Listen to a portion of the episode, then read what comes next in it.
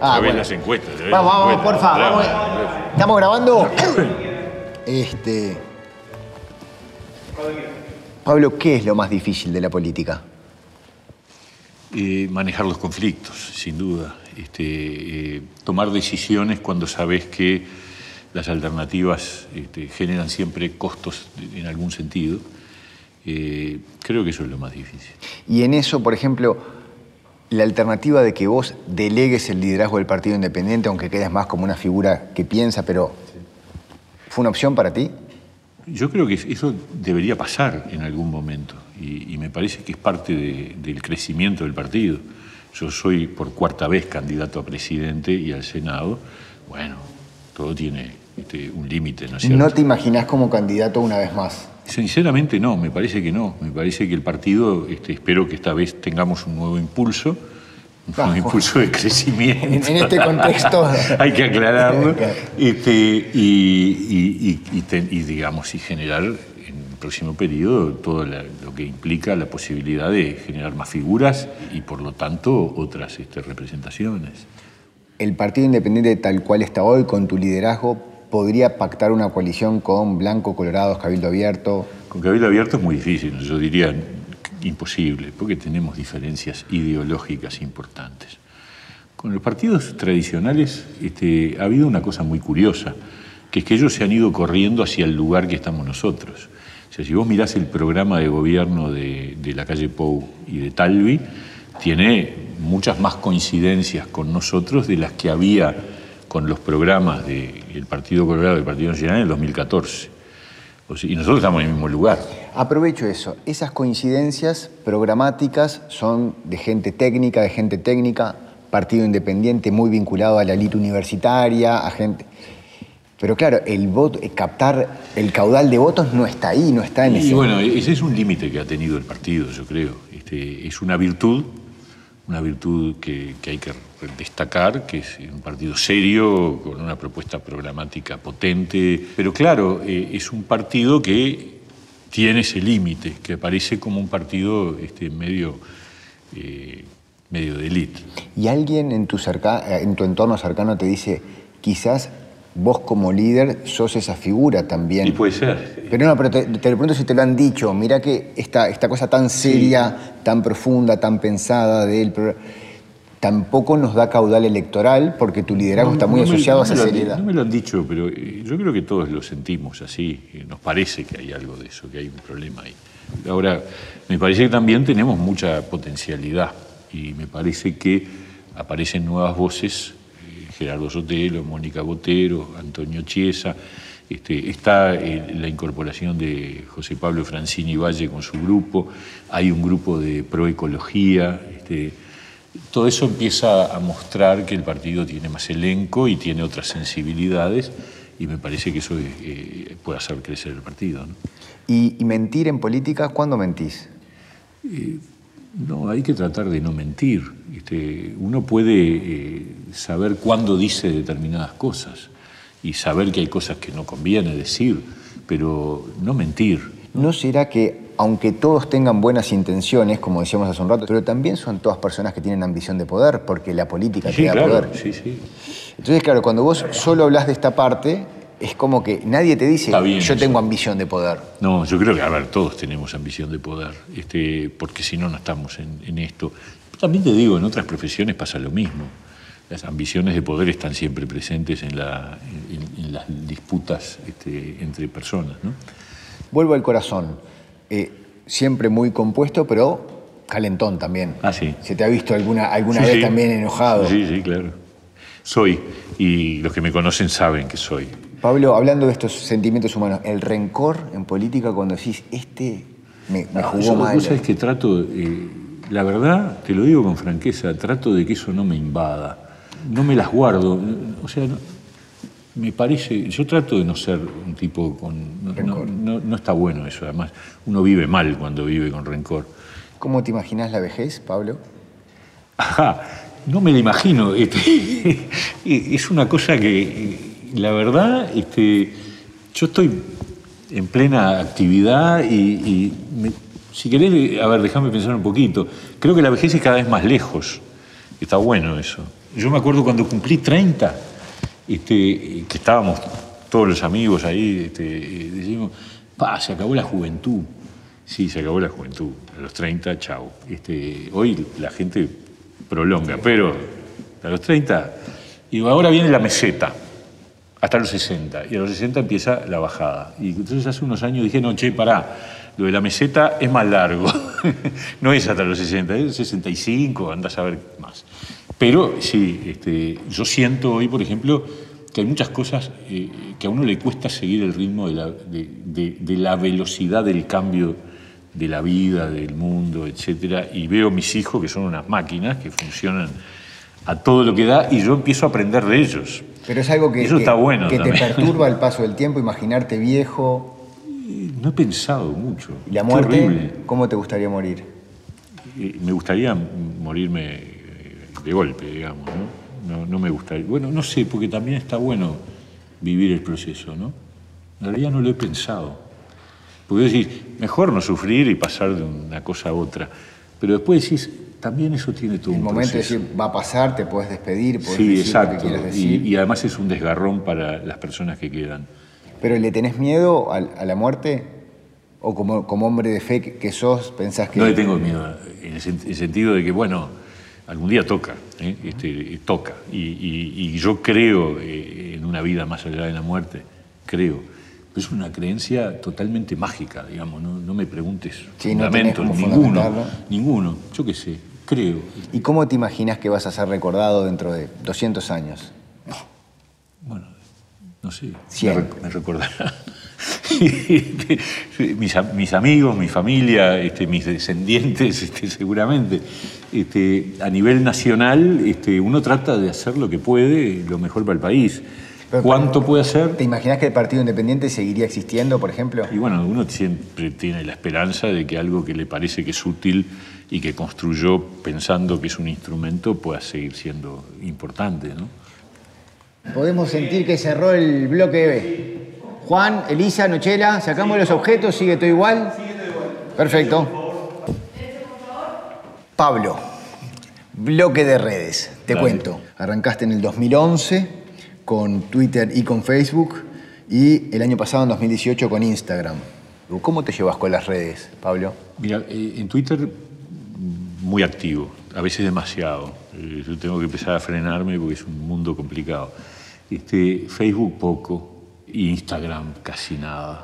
Soy un nueva. analfabeto de Instagram. Estás en el entorno de los 6.000 seguidores en Facebook Sí. y este, a- eh, arriba de los 36.000 en Twitter.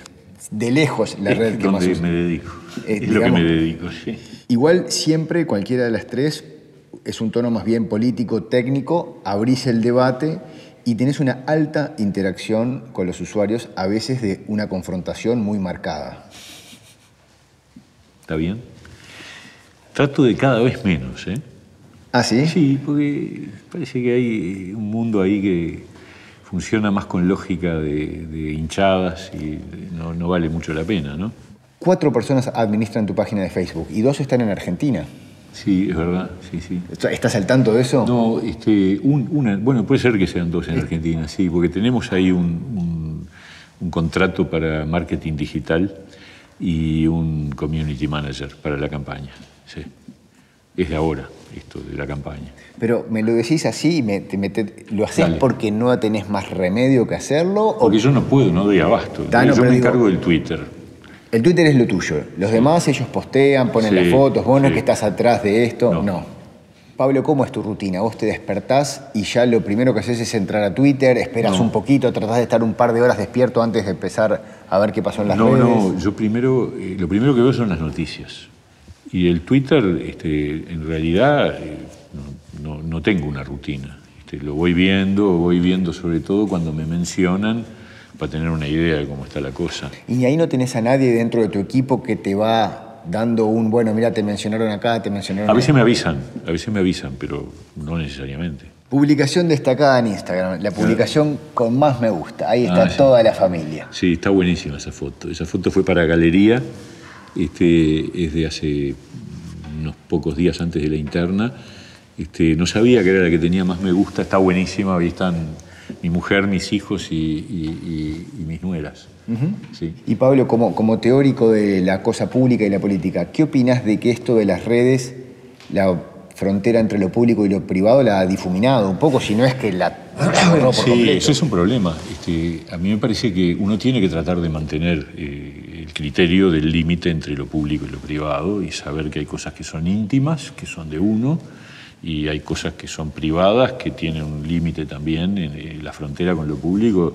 Me parece que es un asunto importante, sobre todo cuando uno eh, es una figura pública este, y tiene un montón de gente familiares y amigos, eh, que no tienen por qué exponerlos y hacerlos pasar por una decisión que no tomaron, que la tomé yo, pero no los demás. Pero también te hablo de otro riesgo, que en ese sí me parece que estás muy, mucho más metido, que es quedarte dentro de esa burbuja que es Twitter, por ejemplo, y pensar que todo el mundo está hablando de lo que vos estás pensando. y lo que no lo creo, ¿eh?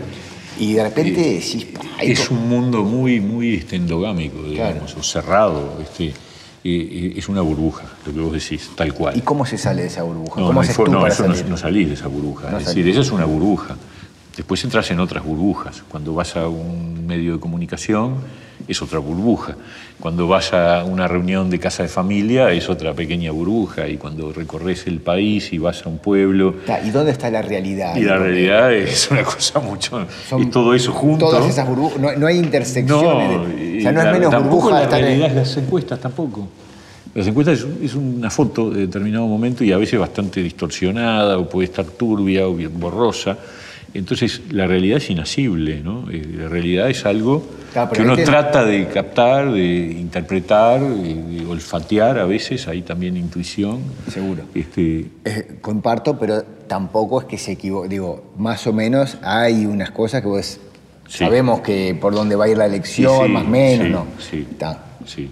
Y en ese olfateo, ¿cómo se aprende ese olfateo? Sos un académico, pero sos un hombre en política. ¿Cómo olfateás? Bueno, me va a ir bien, llego a senador, no llego, meto cinco diputados, meto tres. ¿Cómo, está ahí?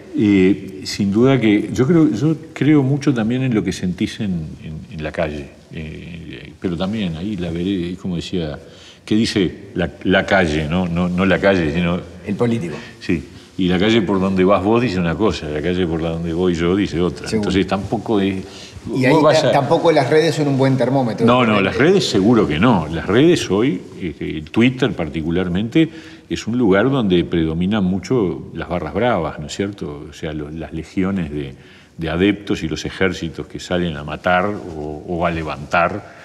Este, y ahí además nosotros no competimos mucho, porque nosotros no tenemos un gran aparato militante, somos un partido de opinión, de, de, ideas. Cuesta mucho que la gente diga, che, salí a pelear ahí. A ver, le dice, no, no jorobes, no es importante, eso pasa. Claro, pero perdona, vuelvo a eso, ya lo, pero también sabés que para tener caudal de votos tenés que estar en los detalles y el logo y la foto y las cosas, los posteos. los votos por tener una presencia en Twitter, no creo. Este, creo que hay que estar, porque además también generas opinión en los medios. Eso sí, a mí me ha pasado permanentemente. Eh, el otro día este, tuiteé algo sobre este cambio repentino de la posición del Frente Amplio sobre Venezuela, o de algunos del Frente Amplio sobre Venezuela, y salió en un informativo. Y ahí lo vieron mucha más gente que los seguidores del Twitter, ¿no? ¿Sabés que dentro de los políticos con caudal de votos, todos te siguen? el tono de tu comunicación en Twitter es un tono... A ver negativo, pero espontáneo. Como que no lo planificás mucho, pero tono muy de crítica. Puede ser. Este, no está bueno eso, ¿no? No, me, gusta pero, que sea así. Pero, es lo que hago, sí. Pero no te lo estás enterando por mí. Bueno, lo sabés. No me doy mucha cuenta. Yo reacciono este, y contesto. Pero, bueno, sí, ahora vamos a las reacciones. Mirá el tweet tuyo en lo que va del año que tuvo más repercusión. A ver. 1 de marzo. Confirmado, el presidente Vázquez usó la cadena de radio y televisión para realizar un acto partidario que la Constitución no permite, lo que le quita autoridad para hablar de principios republicanos. es el, el, tuit que tuvo más repercusión, pero entre una mezcla de bien Pablo y que... Y sí. Obviamente. Pero ¿y cómo haces? Porque me decís hace un rato que controlás un poco el enojo, pero acá, si sos medio calentón y empezás a ver cómo te agrede la gente, cómo te, te desprecia a veces en lo personal, en lo Bueno, intelectual. cuando- a ver, tengo un criterio, ¿no? Que cuando alguien me insulta lo bloqueo. Pero mientras hay respeto no hay problema. Ahora, cuando hay insultos, no. Cuando hay insultos me parece que ahí se cruza una línea y obviamente no hay que... Me parece que ya no hay diálogo posible. ¿Para qué me seguís? Si me estás insultando, no me sigas. ¿no? Uno tiene que tener el cuero muy duro en política, ¿no? Si no, dedicate a otra cosa. ¿Y lo tenés? Ah, sí, yo creo que sí. Sí, los años me han demostrado eso. Eh, Las redes son particularmente este, sangrientas y eso a veces duele más. 22 de mayo de 2019. Hace mucho tiempo que Darwin, Sí, sí, sí, yo sí, para mí, me ataca y cuestiona por cada cosa que hago o digo. La pregunta es, ¿a quién le está haciendo los mandados? No, Eso, eso fue un error este, garrafal. Este, y yo lo he dicho, ¿no? El que se calienta pierde. Y yo me calenté y por lo tanto perdí. Este, y, y lo Y más reconozco. con Darwin. Por supuesto. Eh, eh, cuando estás hablando de humor, chao, te tenés que fumar tranquilamente. Está, pero eh, es un tuit un de- error. de este año. Sí. Está, está bueno, porque también no es común que un político diga, estaba- cometí sí, un sí. error. Y lo decís. Este, yo estaba muy golpeado porque habíamos tenido un debate en el Parlamento sobre un tema que para mí es muy sensible, que es el tema de los desaparecidos. Y entonces a mí me acusaron de que yo estaba a favor de la impunidad, una cosa, el frente, ¿no? Estabas golpeado con me eso. calentó mucho. Y, de, no, y después el lunes venía la marcha, la marcha del 20 de mayo. y Yo fui a la marcha del 20 de mayo, como he ido muchas veces. Y a partir de ahí fue una guerra. Este, entonces yo venía muy golpeado. Y como Darwin me agarró para la chacota con el tema, me calenté. Mal. Y ahí vuelvo a tu familia, Rosana, Federico, tus hijos. Y lo deben sufrir un poco. No te dicen, hoy, hoy leí 20 comentarios Sí. de tal cosa que... A veces me avisan cuando, por ejemplo, cuando este lío que me, me mandé con Darwin, me dijeron, vos te equivocaste. Lo dijeron todos, mis hijos, todos. Y sí, es verdad. Y que se equivoca porque actúa en caliente. ¿Ves? Ahí está. Ahí salió eh, eso que vos me decías. Este, yo soy un tipo que a veces se calienta. Seguro. Entonces me calenté y, y- y- y en vez de pensarlo 10 minutos. Ahora, también son pocos, son pocos los políticos que, que reconocen errores. Como estás diciendo vos ahí, me equivoqué. La- Pero sí, está bien, yo creo que. ¿Cómo no vas a decir? Pero ¿y por qué son tan pocos? No ¿Por qué entiendo, pasa tan pocas veces que un político, como estás haciendo tú ahora, dice, eso fue un error que cometí? Sí, no Siempre sé. es, no, en realidad... lo-". La verdad, este, eh, me parece que eso es parte de, de- de un valor, que cuando uno no es perfecto y cuando comete un error lo tiene que reconocer. Pablo, estaríamos estando, no sé si quedó algo en el... Bueno, bárbaro. No, muy divertido. Feliz cumpleaños otra Muchas vez. gracias, muchas gracias Facundo. Gracias, Pablo. Vamos arriba. Vení por acá, por favor, que te voy a mostrar Foto ahora. falta ahora, ¿no?